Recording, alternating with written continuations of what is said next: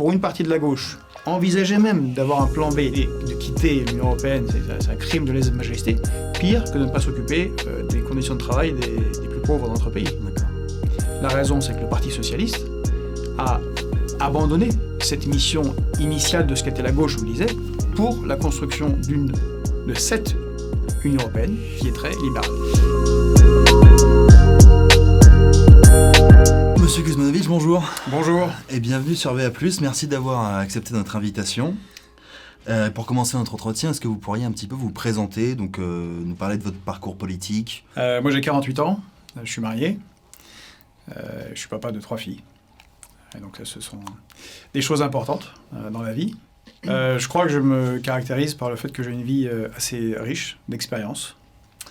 Euh, et c'est, je crois, la grande différence avec la, de nombreux candidats euh, à l'élection présidentielle, qui beaucoup et de plus en plus euh, de personnels politiques viennent d'un sérail et souvent sont hauts fonctionnaires, passés par l'ENA, ce qui est maintenant la, la forme la plus classique de recrutement euh, Mm. du personnel politique. Alors, euh, ça ne veut pas dire que je n'ai pas fait d'études. Euh, j'étais, je, suis passé par, à un moment donné par l'ENS et le MIT, parmi de nombreuses et différentes études. Mhm. Mais j'ai une vie plus vaste que juste un rapport euh, savant aux choses. Ouais. Et donc, euh, mais il a fallu que je travaille pour payer mes études. Ouais. Donc j'étais ouvrier sur chantier, je suis vendeur, je fais serveur, euh, prof de ceci et de cela, enfin plein de trucs. Euh, et puis, et puis après, j'ai été dans, enfin, j'étais dans l'humanitaire Mhm. en Afrique. Après plus de deux ans en France, au contact des, des sans-abri en France. Donc j'ai vu la paupérisation monter Ouais. dans les années 90 euh, de manière accélérée. J'ai enseigné quelques années à l'université, Mhm. à Versailles-Saint-Quentin, à Bordeaux 3, D'accord. petit bout à IUP Bordeaux. Euh, et puis, euh, entre, entre ces différentes activités, bah, j'ai fait mon service militaire. Euh, et puis j'ai servi, euh, service militaire long, euh, et, euh, et je me suis engagé dès que ça a été possible. Après, je, suis re- je- je- je me suis engagé dans la réserve opérationnelle. D'accord. Est-ce que vous étiez déjà de gauche à cette époque? Alors, le- la question, euh, ah, vous commencez dans, le- dans, le- dans le dur. Je voulais vous demander. je, peux, je vais euh, vous dire de manière, euh, de manière euh, en boutade, je suis pas sûr d'être de gauche, mais je suis sûr que je suis socialiste. Mais socialiste au sens, euh, pas parti socialiste, hein, au sens euh, Jaurès. Jaurès. On s'intéresse au peuple, à la justice euh, sociale, euh, à l'équité, euh, au salaire, à l'accès à l'école pour tous, aux soins pour tous. Euh, Mm. Comment on vit mieux ensemble, comment se répartit la, la- la richesse euh, produite collectivement, de manière à ce que ce soit juste entre tous les Français. Dans Ouais. ce sens-là, je suis socialiste. Et quand je dis que je ne sais pas si je suis de gauche, c'est que bah, la gauche, justement, a une partie de la gauche. hein. Mm. Évidemment, pas toute la gauche, mais ceux qui se revendiquent de gauche, beaucoup, ont abandonné ce combat qui est quand même censé être le combat essentiel, en tout cas qui est entendu de cette manière-là par les catégories, euh, en sûr. tout cas populaires. Et est-ce que justement cet engagement dans l'armée a été compris euh, dans, les, dans les milieux dans lesquels vous pouviez évoluer, notamment universitaires, etc. qui Non, c'est- euh, bah, il faut, oui, c'est compris, mais il faut toujours expliquer. Ouais. Alors, on est quand même dans, dans- dans un long moment de, de- de détachement de certaines valeurs, euh, par exemple l'attachement à la patrie, Ouais. euh, dans, les, dans les partis euh, et mouvements de gauche. Mhm. Et donc, au début, ça peut sembler euh, étonnant. Euh, mais pourquoi tu vas faire le service militaire T'es pas obligé, tu as fait des études, tu peux te faire exempter. Tout le monde se faisait exempter, c'est vraiment extrêmement simple. D'ailleurs, comme j'ai commandé à des, à des appelés euh, qui. donc des soldats, qui eux n'avaient pas accès à tonton colonel ou euh, un médecin de famille ou n'avaient pas fait de grandes études, ben, Mm. on avait principalement des jeunes de cité et des paysans vendéens. Euh, peu fortunés. Donc euh, on a une dis- dis- distan- distanciation euh, sociale qui rappelait ce, qui se passait au 19e siècle. Ouais. Vous, êtes- vous êtes bien né, vous ne faites pas l'armée, vous êtes, Mm. euh, vous, êtes, vous, êtes, vous, êtes chez, vous venez des gueux, alors vous pouvez y aller jusqu'au bout. Bon. Euh, moi, je voulais le faire parce que je considère, et j'ai toujours considéré, c'est quelque chose auquel je crois depuis que je suis adolescent. Euh, J'attache une importance, euh, à, entre autres, à l'armée française, mais aussi au service national, D'accord. service militaire, parce que je considère, et je ne suis pas le seul, que c'est un acquis de la Révolution française, autant que la citoyenneté, que le droit de vote, et que c'est quelque chose qui a été volé au peuple quand on a supprimé le service euh, national. En dehors du fait que ça, que ça rompt, c'est un des éléments de, de- d'identification de, de, de, de la jeunesse à un pays, c'est un, c'est un, c'est, c'est un sorte d'impôt du temps. qui Mm. permettent de servir son pays. Parfois c'est utile, parfois c'est absurde évidemment. C'est pas pour dire que tout est parfait euh, à l'armée, mais c'est ça l'idée. Et c'est ça qui, moi, me meut politiquement profondément. C'est euh, euh, voilà, comment est-ce qu'on peut être utile, comment est-ce qu'on peut servir. Et je considérais, et je considère toujours, parce que c'est dans notre programme politique, et c'est quelque chose, je vous dis, que je défends depuis des années des années dans toutes les formations politiques où j'ai été, Ouais. le retour au service national, Mm. obligatoire, d'un an, mixte, euh, rémunéré, et euh, voilà. Très bien. Et alors, après ce passage... Donc oui, on m'a dit, euh, parfois, on- certains pouvaient même me dire, mais t'es pas fasciste pourtant. Ouais. mais c'est intéressant, et là je dis éventuellement à ceux euh, qui euh, seraient de gauche, qui m'écoutent, euh, ça crée un changement sociologique dans les armées. Hmm. Euh, vous voyez, avant, quand il y avait le service national, euh, les, les- les forces, les réservistes, les officiers réservistes, Ouais. ben, souvent, il y avait beaucoup de gens de gauche, enfin, venant de- du PCF en particulier. Beaucoup, beaucoup de gens du, du PCF qui sont, qui sont restés très attachés à l'idéal du Conseil national de la résistance, à ce qui s'était passé pendant la Deuxième Guerre mondiale. Et euh, voilà. Euh, Et donc, il le faisait beaucoup. Et donc, on avait un corps des officiers de réserve qui était, euh, qui représentait bien la société. Mm. Mais là, comme c'est que, quasiment que sur le volontariat, bah, bien évidemment, Ouais. les volontaires viennent plutôt des franges très à droite hein, Ouais. de la population. où- voilà. Donc, euh, bon, il y a un changement sociologique. Et c'est une perte, je pense. Alors justement, après ce passage à l'armée, vous vous engagez politiquement? Comment... Non, euh, d'abord, j'ai arrêté de- d'enseigner parce qu'on a eu notre premier enfant. Ma femme, ma femme enseignait aussi. Et je vous dis, nous d'une famille euh, qui n'a pas euh, de moyens pour nous soutenir. Donc, on- tout- moins de 100 euros à chaque fin de mois qui s'accumulent. euh, on s'est dit, stop, pas, c'est pas- ça va pas être possible. Les enseignants sont, étaient très mal rémunérés et sont très mal rémunérés, toujours. C'est un vrai problème dans notre pays. Euh, c'est aussi ce qui fait qu'il y a moins de respect et qu'il y a moins de, pro- de- de jeunes qui veulent faire prof, réellement. Bon. Euh, donc euh, ma femme a continué parce qu'elle est beaucoup plus douée que moi. Euh, et elle a été recrutée à Paris 1. et Elle a été nommée, comme elle parle russe, à Moscou, à- au collège universitaire français de Moscou, Mhm. fondé par Marek Alter, entre autres. Ah. Et pour enseigner là-bas. Mhm. Non, bah, moi je l'ai suivi. Je me suis dit, bon, allez, à l'aventure, on arrête. euh, moi j'arrête ça, je vais faire autre chose. Et puis là, j'ai travaillé en entreprise. C'est là que j'ai commencé à travailler en entreprise. Ouais. Et ça a commencé, étonnamment avec mon parcours, ça a commencé euh, dans la finance. J'ai travaillé euh, quasiment 4 ans dans une entreprise financière. alors, c'est la Russie, Ouais. c'est de la finance, donc c'est extrêmement violent. C'est-à-dire que c'est de la finance hardcore, c'est presque pire que, que Wall Street, que le loup de Manhattan. Mais c'est une découverte de ce que je sais, ce, comment fonctionne le monde de la finance. Je ne suis pas un père d'euros. Comme euh, M. François Hollande, euh, quand on dit l'ennemi c'est la finance, je vois très bien comment ça fonctionne, quels sont les mécanismes, euh, qu'est-ce que pensent les financiers, euh, et combien nos économies sont financiarisées et intriquées, et combien c'est difficile d'agir dans l'intérêt du pays. Donc encore une fois, vous voyez, c'est une expérience. Donc je, je- alors je ne suis pas le meilleur financier, puis de toute façon, je n'étais pas financier, j'étais analyste risque pays, mais j'étais dans, ce, dans, ce, dans cette entreprise. Je suis évidemment pas le meilleur militaire, je- j'ai une petite expérience, j'ai servi en opération extérieure en Mhm. Afghanistan, Euh, j'ai un, diplôme d'état-major, mais je, je- je ressens, je sais ce que c'est de partir euh, quand on a une famille euh, et un enfant qui reste euh, dans un pays en guerre. Je vois comment ça fonctionne, l'armée, je sais quels sont les besoins, quels sont les matériels. Mhm. Euh, pareillement, je ne suis pas un grand ouvrier, alors je fais, il y a plein de trucs que je fais à la maison, et, mais c'est- des métiers, c'est de l'expérience. Mais je sais ce que c'est que de travailler de nuit sur un chantier, les risques. Voilà, donc j'ai une expérience de la vie et euh, assez intime des Français, et à différents niveaux, Mhm. euh, qui me permet, je pense, d'avoir une vision intéressante de la société et de proposer quelque chose de cohérent. Bref, et donc euh, voilà, j'ai travaillé en entreprise. Ouais. Et c'est à l'époque où, en 2008, Jean-Luc Mélenchon euh, a quitté le Parti Socialiste. Je Ouais. trouve extré- extrêmement courageux, parce qu'il avait toutes les possibilités pour finir ministre. Il l'avait déjà été. voilà, C'était un classique du PS, Bien sûr. Élu euh, pendant des dizaines d'années. Enfin bon. Mhm. Et là, il prend le risque de l'aventure euh, pour ses idées. Ah, moi, C'est quelque chose que je respecte. Parce qu'avant, on m'avait proposé, euh, on était en discussion, il m'avait proposé de le rejoindre, et j'ai dit non, Mhm. tant que vous êtes au PS, il n'y a, il y a- plus de chance. Impossible. Et Voilà. je vais vous dévoiler un, tr- euh, un truc, j'ai été un an au Parti Socialiste. Aïe, Mais le c'est- dossier. Voilà, voilà, c'est le, le gossip. Mais c'est parce que euh, euh, il y a mon très très bon ami euh, et témoin de mariage qui, euh, qui euh, n'a rien trouvé de mieux euh, lors de l'enterrement de vie de garçon euh, avec force alcool à la fin de la soirée à me faire signer une adhésion au Parti Socialiste pour se moquer de moi. Donc ça a été filmé, Tout voilà, donc j'ai les preuves, voilà, Très tout bien. est pardonné. Même s'il y a des gens aussi formidables au Parti Socialiste. Voilà, et puis donc je les ai rejoints, mais j'habitais à Moscou à l'époque. Ouais. il a fallu. Vers fin 2010-2011, je suis revenu en France. Mhm.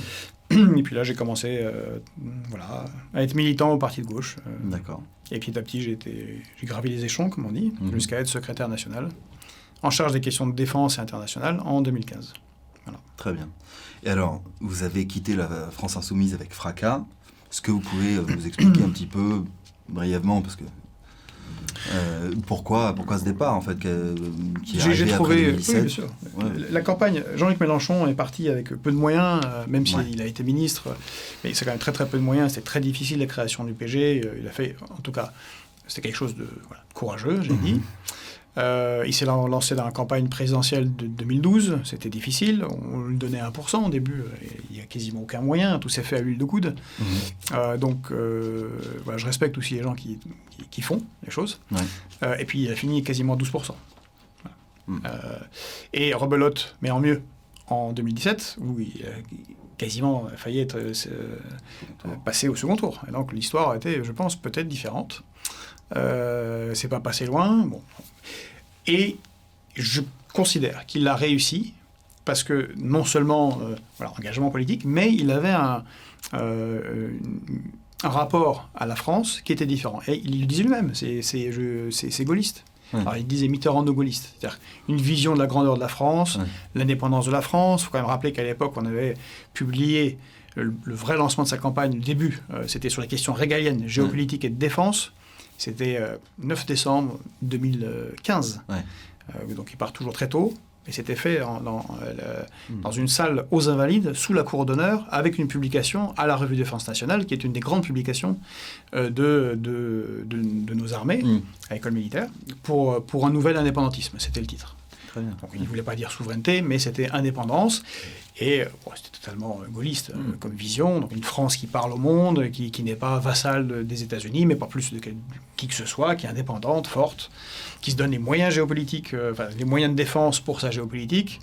Et puis euh, il avait un discours. euh, je vais dire jaurésien, enfin beaucoup plus critique sur, Mm. euh, sur l'immigration au sens de gauche. Bien sûr. Euh, l'immigration. Ah oui, contre l'international de la misère. C'est pour ça. Je, pense, voilà, vous connaissez votre Jaurès. Euh, il y avait très peu de rapport aux questions euh, sociétales, même si, même Mm. si c'était défendu, bien évidemment, mais c'était pas, c'était pas mis euh, Mm. en avant. C'était des questions voilà, de, de justice sociale, mais en même temps de grandeur de la France. Et ça, il y avait une ligne populiste. Elle, Oui. était, euh, elle était théorisée. Même il, a, il, a- il a- il disait lui-même Ah, le clivage gauche-droite, ça marche plus, c'est le peuple contre l'oligarchie. Je suis toujours d'accord. Euh, voilà. Il y a un peuple euh, historiquement qui est de droite, il y a un peuple qui est historiquement de gauche. Chacun définit droite-gauche comme il veut, c'est très compliqué, on peut s'engueuler tous les dimanches en famille, euh, sur, rien que sur ces deux mots. Euh, mais euh, il y, a une- il y, a un- il y a un peuple qui, qui marche ensemble, Mm. voilà, certains plus facilement que d'autres. Et puis il y a une élite, une oligarchie, donc des 0,1%, des ultra-riches, qui se dissocient des intérêts euh, de la nation française Mhm. et de ce peuple-là. Je pense que c'est la bonne approche. Euh, et d'ailleurs, Macron, Emmanuel Macron, lui incarne l'oligarchie Ouais. Voilà, au pouvoir et contre le peuple. Il a suffisamment manifesté, euh, entre autres avec les, euh, les Gilets jaunes, par exemple. Mhm. Voilà, et ben, je regrette que Mélenchon, M. Mélenchon, ait arrêté cette ligne-là pour revenir à euh, l'hégémonie à gauche, c'était son, son terme, ce qui est une sorte d'union de gauche, et puis Mhm. qui a raté. Il a Ouais, perdu toute sa, toute sa force et sa saveur. Alors on voit que là, en ce moment, il revient un peu sur des thématiques, euh, des thématiques euh, de 2017, Mhm. mais euh, bon, il y a eu beaucoup de pertes quand même. Et puis c'était aussi sur la question de l'Union européenne. En 2017, c'était parfaitement clair. Mhm. Il y avait un plan très logique suite à, à- à l'offensive euh, de, euh, de la Banque centrale, du FMI, de, la Commission européenne contre la Grèce. Après que les Grecs aient voté non au référendum, qui était un jour extraordinaire. Pour moi, militant, c'est encore une fois, c'est un peuple, un petit peuple qui sait qu'il a une pistolet sur la tête, qui se révolte et dit ben non, on se, se laissera pas faire en tant que nation et on se laissera pas manger tout ce qu'on a, tous nos acquis, l'hôpital, l'école. Bon, Tsipras trahit. Et euh, nous avons donc l'idée de faire le plan A, plan B, qui est résumé dans le programme en 2017 par cette Europe, on la change, ou on la quitte. Limpide et clair. Bon, et après, c'est devenu, comme pour une partie de la gauche, envisager même d'avoir un plan B et de, quitter- de quitter l'Union européenne, c'est c'est un crime de lèse-majesté, pire que de ne pas s'occuper euh, des conditions de travail des, des plus pauvres dans notre pays. D'accord. La raison, c'est que le Parti socialiste a abandonné cette mission initiale de ce qu'était la gauche, je vous le disais, pour la construction d'une de cette Union européenne qui est très libérale. Et donc il a été obligé de bah, discuter avec ces gens-là. Et ELV ou le Parti socialiste de M. Faure, ou Génération.s, ou même beaucoup de, de, ceux qui sont à l'extrême gauche, ont énormément de mal avec cette, ne serait-ce que la logique de cette Europe, on la change ou on la quitte. Mm. Et donc voilà, ce sont les raisons principales pour lesquelles euh, il y a une rupture. Bon, ça a pris un an, c'est comme les couples, ça, ça explose au grand public euh, un jour, mais en fait, ça, ça, l'eau, ça, ça, couvait depuis 6 mois, 6-7 mm. mois. Et alors, maintenant, vous êtes président donc, de votre propre mouvement, République souveraine, et vous êtes candidat à l'élection présidentielle de 2022. Est-ce que vous pouvez un petit peu nous raconter donc, déjà la fondation de votre mouvement, et aussi comment vous est venue l'idée de cette candidature? Euh, Est-ce qu'il y a un événement particulier? Est-ce que vous y pensiez depuis un moment? Comment, comment ça s'est passé un petit peu? Comme beaucoup de choses dans la vie, les choses sont, sont un hasard, les, points se relient, et puis on se retrouve... Euh, il y a des choix qui sont faits, mais on est aussi emmené par les événements. Hmm. Euh, je vous le dis en 2017, j'avais absolument, c'était pas du tout un objectif. Pour moi, euh, en 2017, on continuait la France insoumise, on améliorait euh, avec Jean-Luc Mélenchon, on mmh. améliorait le programme en continuant encore plus sur cette ligne populiste et en éliminant des restes de ce qu'il y avait encore de, ce que moi je, trouve problématique, comme Lénine, d'éléments gauchistes qui, qui, encombrent et qui sont incompréhensibles pour les catégories populaires. Euh, et euh, j'espérais qu'on irait dans cette voie-là. Euh, et si, ça avait été le cas, je pense que l'offre pour les européennes aurait été particulièrement très très différente. Et puis la France insoumise aurait pu être une incarnation réelle du mouvement des Gilets jaunes, plutôt que de, passer un peu à côté. bon, bon, et ben, vous voyez, c'est pas ça qui s'est passé. Donc, je suis sorti de. Voilà. Puis, quand vous êtes engagé et que. Moi, je crois à ça. Je, je voilà, je, mon père est, yougoslave, euh, mais il fait partie de cette intelligentsia étrangère pour qui euh, la France est un grand pays. Hmm. Il, y a, plein de gens dans ce, sur cette terre. Il n'y a pas tant de pays qui provoquent ça, c'était fait. Hmm. Mais la France en est un depuis 1789. Euh, vous pouvez être naître russe ou chinois ou, ou algérien ou, ou, argentin, et la France, c'est quelque chose quelque chose, monsieur. Et vous l'enseignez à vos enfants. Il y a un respect, euh, regardez, les droits de l'homme, c'est. Il n'y a pas que ça, mais c'est la révolution, c'est la littérature, c'est des arts. C'est un pays qui rayonne dans le monde. Euh, et c'est intéressant d'y être. Être français, c'est quelque chose de ça. Mais ma mère, elle, est, française, mhm. euh, longue lignée de paysans. et certains paysans soldats de Lorraine. donc je suis très attaché à ce pays. J'aime la France. voilà. Et je considère que c'est un, un grand pays qui a non seulement une histoire, mais un, mais un, un futur de grande puissance. Et pas de puissance moyenne. Ça, ça, tranche un peu avec le déclinisme ambiant. Euh. Exactement, je ne comprends pas ce déclinisme ambiant. je, le dis, je le dis à tout le monde. Le, quel sens ça a hmm. Alors, d'abord, on a un pays dont la, langue est la troisième euh, la, plus, euh, la plus importante en termes d'influence dans le monde. C'est pas mal. Hmm. Les Anglais basent entre autres leur soft power sur, sur l'anglais. Euh, on, a, euh, euh, on, a, on, arrive dans un, dans un, moment de crise grave, entre autres de crise climatique, qui vont poser des problèmes et, pour, pour l'alimentation. Hmm. On rentre dans une crise alimentaire mondiale sévère. La France, sa puissance, elle l'a tirée pendant des siècles de son sol. Hmm. C'est une des trois meilleures terres au monde, la Beauce, par exemple avec l'Ukraine et le Middle West euh, américain. Bref, euh, eh ben c'est un moyen de, non seulement de survie, mais de résistance. Parce que quand vous avez des bonnes terres au moment où euh, personne ne les a, c'est de la puissance. C'est la deuxième surface maritime mondiale. Hmm. Dans la course délirante actuellement qui commence, qui va, et qui mène déjà aux guerres, mais où il y en aura encore plus d'accès aux ressources avec les nouvelles technologies, eh ben, nous avons, nous, euh, accès euh, à, des, à des ressources sous-marines auxquelles n'ont pas accès hmm. d'autres, euh, d'autres pays. Nous sommes dans un climat qui est quand même tempéré, extrêmement intéressant.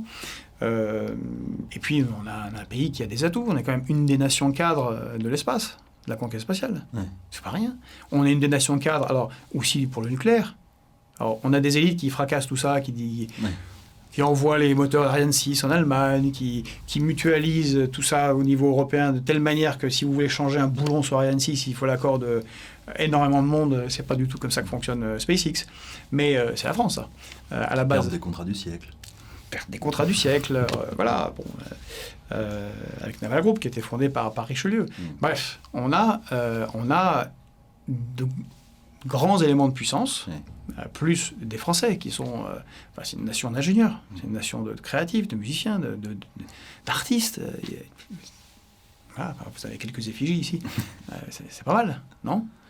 Bon, Ce sont des éléments de puissance. Je ne vois pas en quoi. Euh, la Russie, à part qu'ils sont 140 millions et que nous sommes que la moitié, ça va, mhm. euh, serait, elle, une grande puissance et pas nous. D'accord. J'ai vu que vous, avez, vous aviez reçu le soutien donc, de Michel Onfray, qui est un des décadentistes les plus, les plus célèbres de France. Euh, vous pensez lui, lui redonner un souffle d'optimisme Oui, j'espère. Voilà, quand on a des discussions, je, je, je suis, je suis l'optimiste et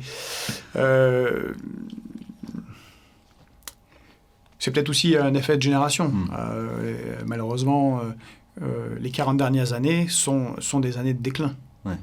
Pour, je pense, pour l'Occident en général, mais en particulier pour la France, d'abandon, mais justement de nos industries, de nos valeurs, hmm. de, ce qui a été bâti après la Deuxième Guerre mondiale, justement dans cet accord à l'époque qu'il y avait entre les. On s'est schématisé, mais entre les gaullistes et les communistes. Il y a un abandon de, même de de la fierté. Euh, mm. bon, donc il a vécu tout ça. Euh, c'est 40 ans, c'est long. on a l'impression qu'il n'y a que des défaites, que des défaites, que des défaites. Au bout d'un an, on dit bon. Puis quand vous vous retrouvez avec Emmanuel Macron qui, s'aborde de plus en plus ce pays, bah, évidemment, mm. Vous pouvez peut-être avoir un sentiment comme ça, mais, mais au fond, je sais qu'il y croit quand même. C'est pas pour rien. Si, si, si, vraiment il était totalement. Euh, il pensait que ce serait la fin, il n'aurait pas fait Front Populaire, et il ne continuerait pas quand même à, tenir son, son bout de tranchée. Mm. Alors, est-ce que vous pouvez un petit peu nous expliquer euh, les grandes lignes de votre projet politique? Euh, donc, Des mesures phares, euh, vous décrivez comme souverainiste notamment. Qu'est-ce qui, par exemple, pourrait vous différencier d'un Dupont-Aignan, d'un Philippot ou d'un Asselineau? Quelle va être votre particularité idéologique dans ce, dans ce mouvement qui est assez transpartisan? Quel souverainisme? La première grande différence avec beaucoup, et elle est matérialisée dans notre slogan, euh, de l'audace qui renvoie à Danton, euh, reprenant le contrôle. On comprend très bien de quoi il s'agit. Euh, on essaie d'inspirer de nos amis d'outre-Manche. Mhm. Mais le nôtre est très particulier, c'est avec De Gaulle et avec Jaurès. Donc on pose d'entrée de jeu la rupture avec le clivage gauche-droite tel qu'il est entendu, mhm. et on s'attache à ce qui est, c'est le cœur de notre, de notre, de ce que l'on est, en même temps à la défense comme dirait Emmanuel Macron, en même temps, à la défense de la patrie, de l'idée de, grandeur de, ce pays, et euh, en même temps à la République sociale. Je ne suis pas totalement convaincu que euh, Dupont-Aignan ou M. Asselineau soient très très en défense de, euh, de, la, de la République sociale. Et ils sont certains sont de droite. Euh, je pense par exemple à, M. Dupont-Aignan, qui ne comprend pas qu'il y a eu un changement radical de la structure du système capitaliste dans les années 80. Mhm. Il pense qu'on peut revenir à un Nantais, euh, où il y aurait un affrontement gauche-droite euh, économique, mais il ne voit pas que le, capitalisme n'est plus national industriel, ce qui justifiait, parce qu'il permettait d'avoir justement bah, une droite industrieuse, commerçante, voilà. Mhm. mais les pieds ancrés dans le pays, avec les jeunes qui faisaient l'armée, puis qui emmenaient, quand il y avait la guerre, emmenaient euh, les paysans et les ouvriers au combat. Puis voilà, on est dans une, une nation. Et il y avait des discussions, ça tiraillait, on faisait des grèves, des manifestations, des presque révolutions, et, il y avait une, partage de la richesse, et euh, bon an, mal an, euh, on avançait ensemble. Mm. Le capitalisme, et ça ils ne comprennent pas, je ne comprends pas qu'ils ne comprennent pas, est devenu financier et international. Et donc les tenants du capital quand bien même ils seraient français, n'ont pas d'intérêt à ce que la France tourne bien. Et n'ont aucun intérêt euh, pour la condition, la condition de, euh, des Français. On dit l'argent risque de partir, mais l'argent est déjà parti. Euh, tout, est, numérisé. J'aimerais bien savoir si, quand, on parle de certains aspects de notre programme, les gens disent mais l'argent va partir.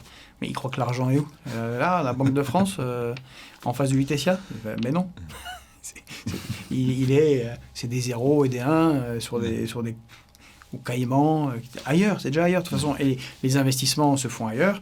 Voilà, c'est des gens qui acceptent, certains malheureusement, acceptent Mmh. qu'ici, il y a- de la paupérisation, on a 10 millions de pauvres, qui est euh, 10% de chômeurs et plus, en fait, en réalité, qui est 20%, un travailleur sur 5 qui travaille, qui soit précaire. Bon, bref. Euh, donc ça, c'est la différence, par exemple, avec Dupont-Aignan. Mhm.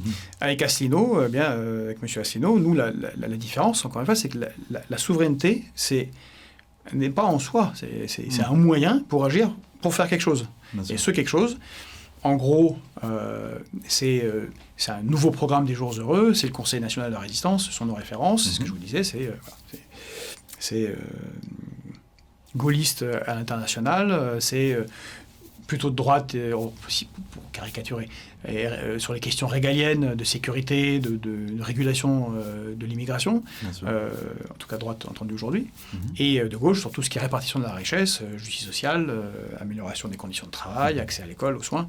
On a un programme qui est, qui est or- organisé et cohérent. Ce n'est pas le cas de tout le monde. Et puis surtout, on n'oublie pas que la souveraineté, elle est double. C'est la souveraineté nationale, c'est le pays décide pour lui-même de, son, de sa destinée, Mhm. mais c'est la souveraineté populaire. Et c'est l'article 3 de notre Constitution. Et je le dis souvent, mon programme, c'est les quatre premiers articles de la Constitution qui ne sont pas respectés. Article 1, euh, la France euh, est une république euh, sociale et laïque.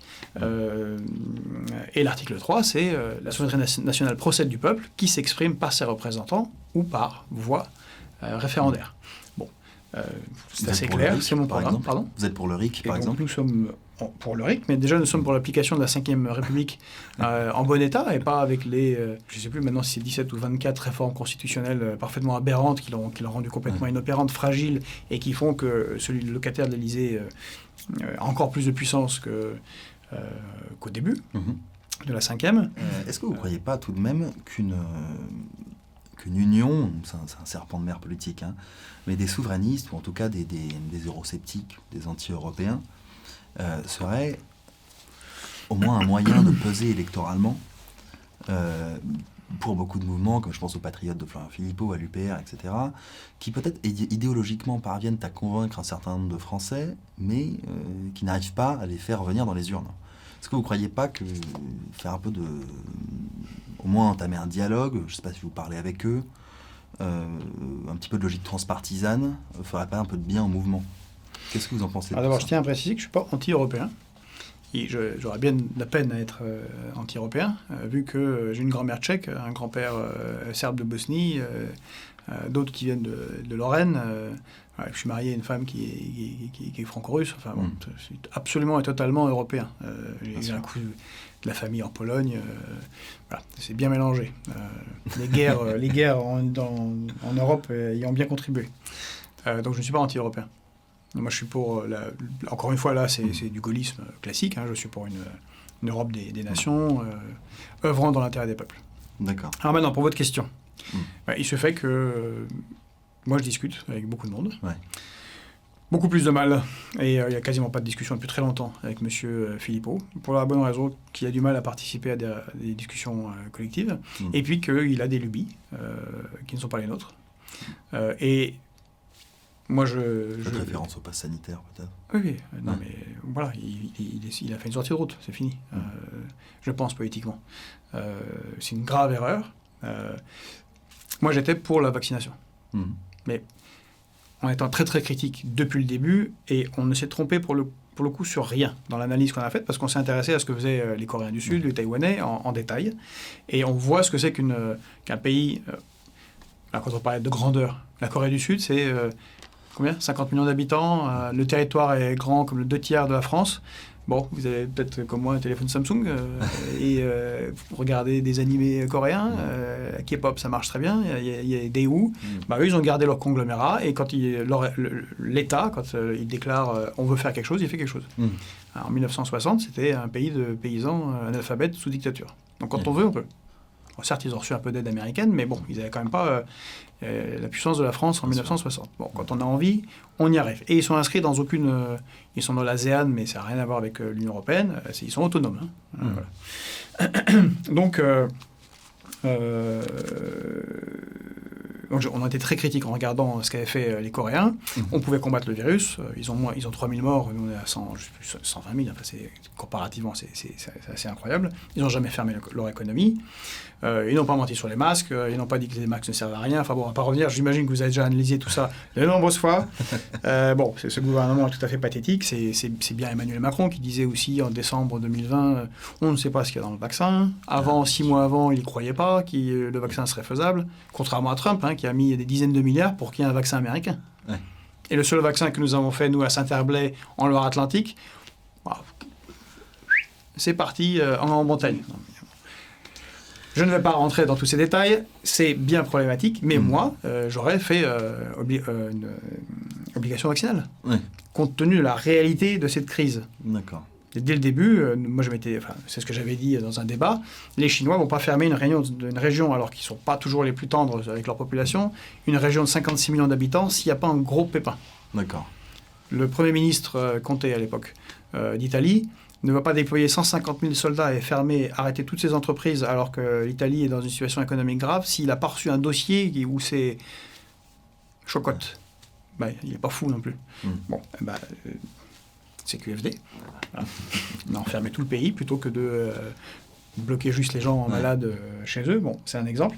Mais si on avait fait cette vaccination, ben, on, on aurait fait comme elle aurait dû être faite. D'abord, on n'aurait pas menti, donc les gens auraient- eu confiance euh, en leurs dirigeants, et on aurait commencé par le gouvernement en faisant un show, euh, comme ça s'est fait dans d'autres pays. Voilà, les parlementaires sont les premiers à se faire vacciner. Mm. Boum.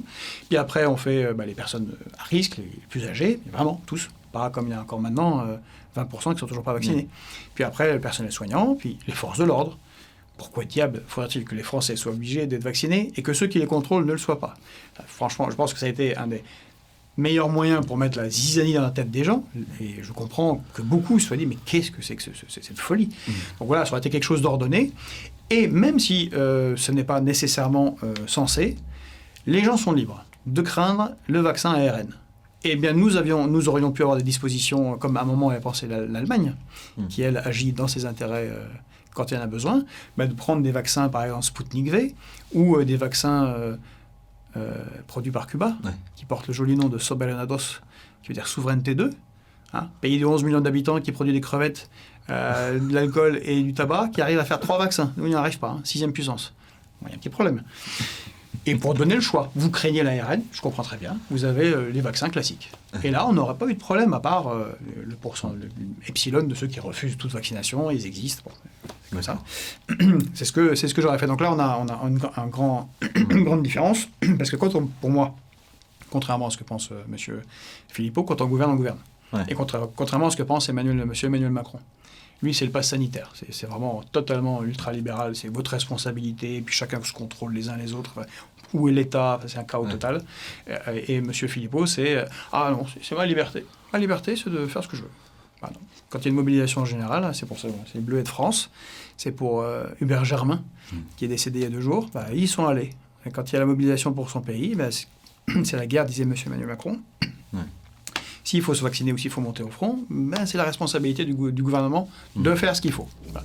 Donc ce sont les grandes, euh, grandes différences. Euh, mais... euh,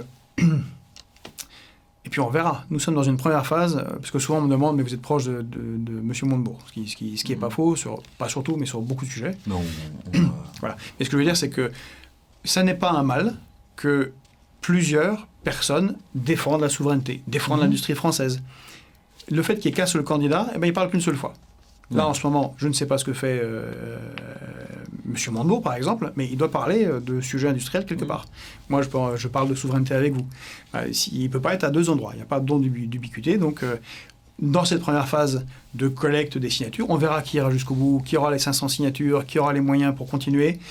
Et en fonction du mieux placé, si on est sur une ligne telle que nous on la défend, j'invite tout le monde à regarder notre charte sur notre site. On- justement, on a une charte qui permet d'être d'unir des gens venant d'horizons différents euh, sur des valeurs euh, centrales. on ne rentre pas trop dans le détail. Mhm. Euh, bah, euh, en avant. Très bien. Si, au-delà des, des- des alliances donc transpartisanes, comment, euh, comment vous feriez, une fois au pouvoir, pour justement combattre les, les- les institutions supranationales qui entravent notre souveraineté? Quelle serait votre stratégie politique? Est-ce que, euh, à l'instar de, François Asselineau, vous parieriez sur l'article 50, sur une sortie, disons, institutionnelle et claire et nette de l'Union européenne, ou est-ce que vous auriez une autre méthode politique? Comment, comment feriez-vous? Merci pour cette question, parce que c'est la question essentielle de cette élection. Euh, et malheureusement, beaucoup trop de candidats euh, mentent aux Français. ils mentent aux Français, essentiellement. En l'état actuel des traités internationaux, en particulier euh, du traité de Lisbonne et des, accords, de la manière dont fonctionne l'Union européenne, celui qui est élu ou celle qui est élue président de la République ne peut pas agir. Il ne peut que continuer plus ou moins avec efficacité une politique menée par euh, euh, Nicolas Sarkozy, euh, François Hollande, qui sont, dont les éléments sont retrouvés dans la REM, et Emmanuel Macron étant le meilleur d'entre eux et mm. fait tout cela de manière accélérée. Poursuivre ce, ce, courant, bah ça c'est très facile. Mm. mais si vous voulez faire autre chose, et quelle que soit cette autre chose, imaginons que vous soyez un militariste total, vous voulez quatre porte-avions en VR, je sais pas, bah, il faut quand même financer tout ça. Si votre objectif c'est de euh, recaréner euh, les centrales nucléaires, d'en construire, de faire des hôpitaux euh, de, mieux armés sans faire de, de, quatre porte-avions à nos soldats, d'avoir plus de policiers, de, faire des, des, prisons, et puis surtout de relancer l'hôpital dans ce pays, d'avoir des pôles de recherche, tout ça c'est notre programme. Vous imaginez qu'il y a des financements colossaux pour ça. C'est une relance dite euh, néo-keynésienne. Bien sûr. Bon, ben, ça, c'est pas possible. Vous n'avez pas le droit. En plus, de toute façon, vous devez vous donner votre budget tous les ans d'abord à la Commission européenne, qui est statue depuis euh, le pacte budgétaire euh, signé sous François Hollande, qui décide si oui, si c'est bon ou c'est pas bon. Puis mm. vos parlementaires, ils jouent dans le pâté de sable à faire semblant pendant des heures toute la nuit à, à, changer des bouts de virgule et, et, des centimes sur le sur le sur ce qui a déjà été décidé avant. Bon. Euh, donc, euh, c'est une question essentielle. Il faut reprendre le contrôle, d'où notre slogan. Et reprendre le contrôle ben, implique de sortir d'une manière ou d'une autre. Et c'est là la différence, par exemple, avec M. Assino, d'une manière ou d'une autre, de cette Union européenne-là. Et j'insiste sur le 7. Le problème n'est pas de se faire derrière une ligne Maginot euh, moderne et de dire d'avoir aucune coopération. Je vous ai dit, il faut des coopérations bilatérales, multilatérales. Mais l'article 5, j'ai appris ça, euh, petit savoir militaire, en, étudiant à l'école militaire, que bon, un, bon plan, euh, enfin un mauvais plan, c'est de n'avoir qu'un seul plan. Hmm. Hein, ça, amène à 1870, où ils sont partis euh, droit dans la, verte en se disant qu'en prenant des cartes d'Allemagne, il n'y a même pas des cartes de France, parce que de toute façon, la guerre se passera en Allemagne. Hmm. Donc c'est une mauvaise idée d'avoir un seul plan. Je pense qu'il faut plusieurs plans.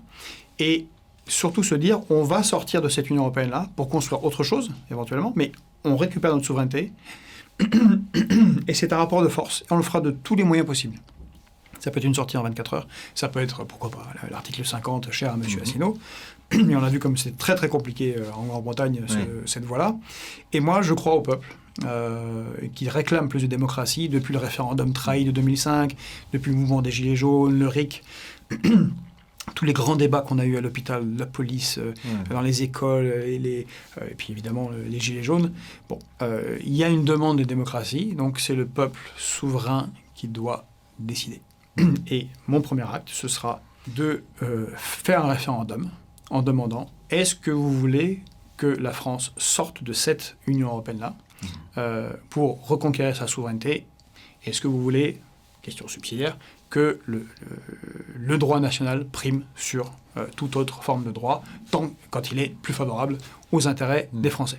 Simple, clair et net. Une fois qu'on a ça, on a un mandat populaire, on peut travailler. D'accord. Comment vous expliquez que cette thématique de, la lutte contre l'Union européenne, en tout cas euh, dans sa forme actuelle, ait été euh, abandonnée par, vous le disiez tout à l'heure, pas totalement abandonnée, mais disons mise de côté par non seulement Jean-Luc Mélenchon à gauche, mais également Marine Le Pen, et euh, peut-être aussi par, euh, alors on ne sait pas encore s'il est candidat, mais par Eric Zemmour, qui a été un intellectuel euh, extrêmement critique vis-à-vis de l'UE, mm.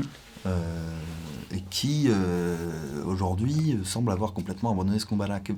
comment vous interprétez en fait cette, cette, désertion, en fait, tout simplement sur le, sur le sujet de l'Union européenne de la part de personnalités les, les, raisons sont nombreuses. Hein. Mais la première raison, c'est que quand vous êtes euh, politique, Vous avez des conseillers qui viennent vous dire, en particulier des conseillers professionnels, des communicants qui disent ça, ce sujet-là, c'est rédhibitoire. Vous allez perdre. Regardez Assino. Sans, se demander pourquoi, est-ce que peut-être qu'il y a d'autres raisons qui font que M. Assino et l'UPR n'ont pas percé.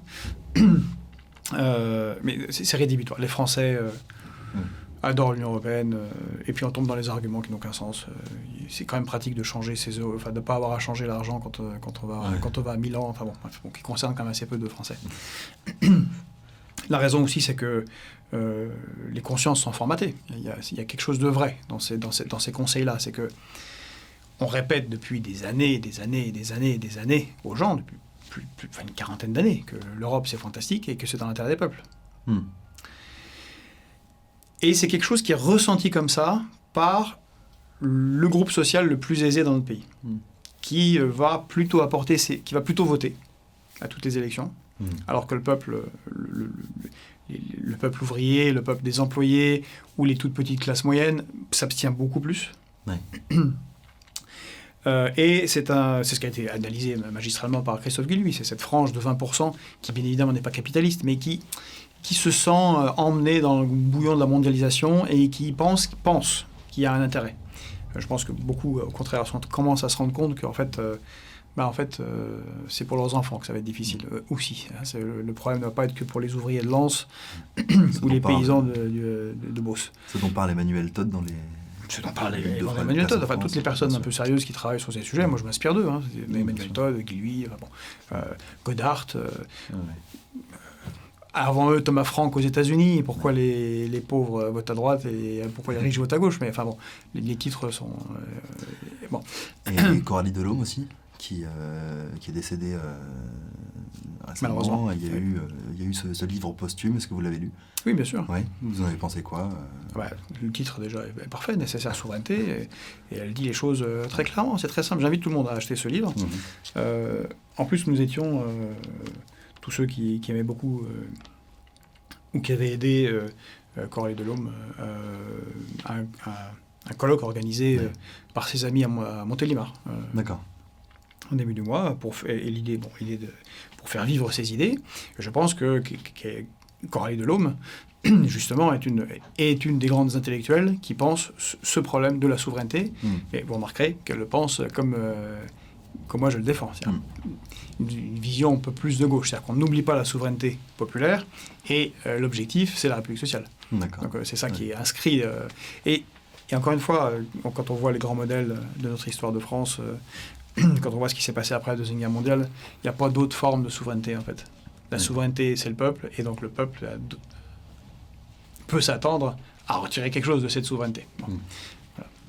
En parlant de la gauche, justement, que pensez-vous de candidats comme euh, Fabien Roussel au PCF, qui incarne peut-être une ligne euh, plus proche de la vôtre, qui semble renouer avec un peu le canal historique du, du parti, et justement de d'Arnaud Montebourg, en on vous, on vous compare souvent Est-ce que vous êtes en discussion avec ces candidats-là? Est-ce que comment, comment vous percevez leur candidature? Et surtout sur la question de Fabien Roussel, qu'est-ce que ça dit de l'évolution du PCF selon vous Qu'il y, a un candidat comme ça, qui soit dans une ligne qui, se rapproche vraiment plus de ce qu'a pu être le, Parti communiste euh, historiquement. Moi, je trouve leurs leur, leur, deux candidatures très intéressantes. Encore une fois, je pense pas que ça, ça fait que les, gens se, que les candidats se marchent sur, sur, les mm. pieds, en tout cas pas pour le moment. Euh, c'est plutôt plusieurs figures qui, qui, défendent ce qui, je pense, est, est essentiel. J'apprécie considérablement la, figure de, de, Fabien Roussel, en tout mm. cas tel qu'il se présente, euh, et le programme qu'il défend euh, actuellement, en espérant qu'il n'y aura pas de reculade. Mais oui, c'est le canal, euh, comme vous dites, historique du mm. PCF. Marchais, quoi. C'est Georges Marchais. Et ça correspond un peu à ce que, effectivement, à, ce que, à certains éléments euh, de notre programme. Et puis il y, a, cette grande défense euh, qui est propre euh, au PCF, qui, sur laquelle on est d'accord, sur laquelle Montebourg est d'accord, et qui a un mm. problème avec la gauche, le reste de la gauche, c'est-à-dire en particulier maintenant la France insoumise, mais une partie du PS, les Verts évidemment, c'est la défense du nucléaire. Mm. français. et non pas son abandon, comme c'est petit à petit ce qui est en train d'être fait par, Emmanuel Macron. Donc c'est quelque chose d'assez central mm. qui nous caractérise. Et en plus, je pense que nous sommes plus écologistes que les écologistes parce que euh, le problème principal étant de décarboner l'atmosphère, à, moins d'avoir un vrai, vrai, vrai recul en termes de, de, consommation et de mode de vie, à part le nucléaire, euh, ben, mm. ah, les chiffres sont assez éloquents. alors justement, en parlant du reste de la gauche, euh, il semble, il semble qu'il y a effectivement un, déclin, en tout cas dans les sondages, euh, en termes de dynamique. Les prochains mois peuvent, peuvent donner tort à ces, analyses-là, mais c'est vrai qu'on sent qu'il y a moins de, vitalité dans l'élan de la campagne de Jean-Luc Mélenchon quand on la compare à 2017. Euh, est-ce qu'il y a une décomposition de cette gauche pour vous? Est-ce que est-ce qu'elle est en train de est-ce que la gauche ou en tout cas le, mouvement socialiste comme vous l'appeliez au début de notre entretien est en train de se se reformer Est-ce qu'on assiste à... Est-ce qu'on a un tournant en fait de la C'est pas le mouvement socialiste justement. Une grande partie de cette gauche-là, euh, celle qui était de gouvernement, n'est pas socialiste. Oui. C'est le Parti socialiste, il porte très très mal son nom. C'était une très bonne idée qu'avait euh, euh, Manuel Valls de changer le nom, parce que ça aurait été honnête. Hum, Est-ce que justement les socialistes sont en train de redevenir hégémoniques à gauche euh, en face de justement des sociodémocrates ou est-ce qu'en tout cas il y, a, une vraie scission claire et nette qui est en train de se faire entre les deux? Ah oui, il y a une scission. Non, mais il y, a, plusieurs. Enfin, si, on décide de s'intéresser à la gauche comme concept, il y a plusieurs gauches. Euh, les néo-chevènementistes, euh, dont je fais partie, n'ont mm. rien à voir avec avec euh, les sociolibéraux euh, du mm. dit parti du parti dit socialiste ou des euh, ultra gauches de ça n'a absolument juste mm. rien à voir. On parle pas du tout de, la même chose même si c'est dans le même même paquet. C'est comme à droite. À droite vous avez des gaullistes sociaux comme vous avez Zemmour comme vous avez bon des gens très très différents. Non le, le, problème de la gauche c'est qu'elle est en déliquescence. Et déliquescence depuis trop longtemps. Depuis très longtemps parce que ça, ce, le, son, le, cœur du réacteur de la gauche, c'était quand même le parti dit socialiste. Ouais. Et ce parti-là a trahi. Et il a entraîné euh, bah, un effondrement de la gauche en termes de électoral. Ah, on n'est même pas à 30%, c'est 26 en additionnant tout le monde, en additionnant des gens qui ne se ressemblent pas. Hein. Donc ça veut dire que ce qui a été fait à gauche depuis 40 ans n'est pas la bonne voie, ce n'est pas ce que veut le peuple. Hmm. Les électeurs de gauche potentiels, en tout cas pour ce que moi j'appelle le socialisme, mais sont là. Il faut aller les chercher. Et je pense que nous avons le meilleur programme en ce sens-là. Alors si c'est porté à la fin par quelqu'un d'autre, mais très bien, mais c'est ce programme où il y a le cœur de l'électorat populaire, euh, ouvrier, euh, employé, euh, classe moyenne, des gens qui sont pour une forme de justice sociale, de répartition de la richesse, et en même temps pour qu'il y ait la sécurité, qu'il y ait un contrôle de, l'immigration, et que, et que la France, ça, veut dire quelque chose. C'est quelque chose d'être français. Si vous avez ce programme-là, vous avez une majorité objective dans le pays. L'autre problème, c'est qu'une partie de, de cet électorat a été tellement trahi, en général par la classe politique qui promet monts et merveilles, euh, et puis après, ça ne se fait pas, mais surtout par la gauche, et par la gauche du gouvernement. Ils ont été trahis quand même pendant 40 ans. Pendant 40 ans, on leur a dit, bon, pas pour tout, il y a quand même quelques... quelques certaines choses ont été réalisées, mais quand même, la tendance globale, c'est euh, bah, tout abdiquer. Euh, quand on voit que voilà, Moscovici peut être choisi par euh, Emmanuel Macron pour, euh, pour diriger la Cour des comptes, et il a été commissaire européen, c'est quelqu'un qui a tout trahi, il a trahi mm. absolument tout ce qu'il croyait quand il avait 20 ans. Que, le peuple le voit, le peuple n'est pas stupide. Au bout de la cinquième, sixième, septième, dixième fois où vous votez pour des gens, puis vous disent on va lutter contre la finance, on va améliorer ceci et cela, puis vous vous retrouvez dix ans après avec euh, 30% moins dans les poches, et puis il faut faire 50 km de, plus pour aller à la maternité, et puis mémé n'a plus accès à la poste, bah oui, le peuple n'est pas con, en fait. C'est plutôt... Et d'ailleurs, quand il y a eu euh, les 70% abstentionnistes, c'était euh, Alain Duhamel qui avait sorti cette phrase extraordinaire, euh, le peuple ne mérite pas les, les institutions... il est sorti ça sur LCI, je crois. Non, c'est plutôt ces élites-là, et en particulier ceux qui, à gauche, pas tous, encore une fois, ont trahi le peuple, ben, ne méritent pas le peuple. C'est tout. Donc, euh, il faut, je crois qu'il faut un grand moment dégagiste, euh, entre autres euh, à gauche, pour remettre des leaders politiques qui, qui, font le boulot, en fait, pour le peuple et par le peuple. Et alors justement, euh, là on vient de parler de la gauche, mais vous n'êtes pas sans savoir que notre public est, assez jeune et affiche une sensibilité plutôt conservatrice. Il peut être attiré euh, évidemment par un discours souverainiste. Qu'avez-vous à dire justement à cette jeunesse plutôt de, droite, souverainiste, euh, pour la convaincre du bien fondé de votre projet? Est-ce que vous avez un message pour elle? Ce sera le mot de la fin de notre entretien. Eh bien comme au moment de crise qu'a traversé notre pays, tous ceux qui ont voulu défendre ce beau pays qu'est la France se sont unis. Et pour s'unir, on en parlait tout à l'heure, il faut faire un effort. Vous venez de droite, eh bien, euh, votre, euh, vous avez des attachements à certaines choses, comme vous avez dit, conservatrices. Peut-être euh, une manière d'assurer l'éducation des jeunes, le, une sorte de respect de la politesse, euh, l'aspect régalien. eh bien, mettez ça sur la table et acceptez ce que les autres d'en face mettent sur la table pour une union pour défendre ce pays et qu'il aille face à un nouveau siècle glorieux, accepter la répartition, les services publics, la justice sociale, parce que s'il n'y a, a, pas l'un et l'autre, on tombe.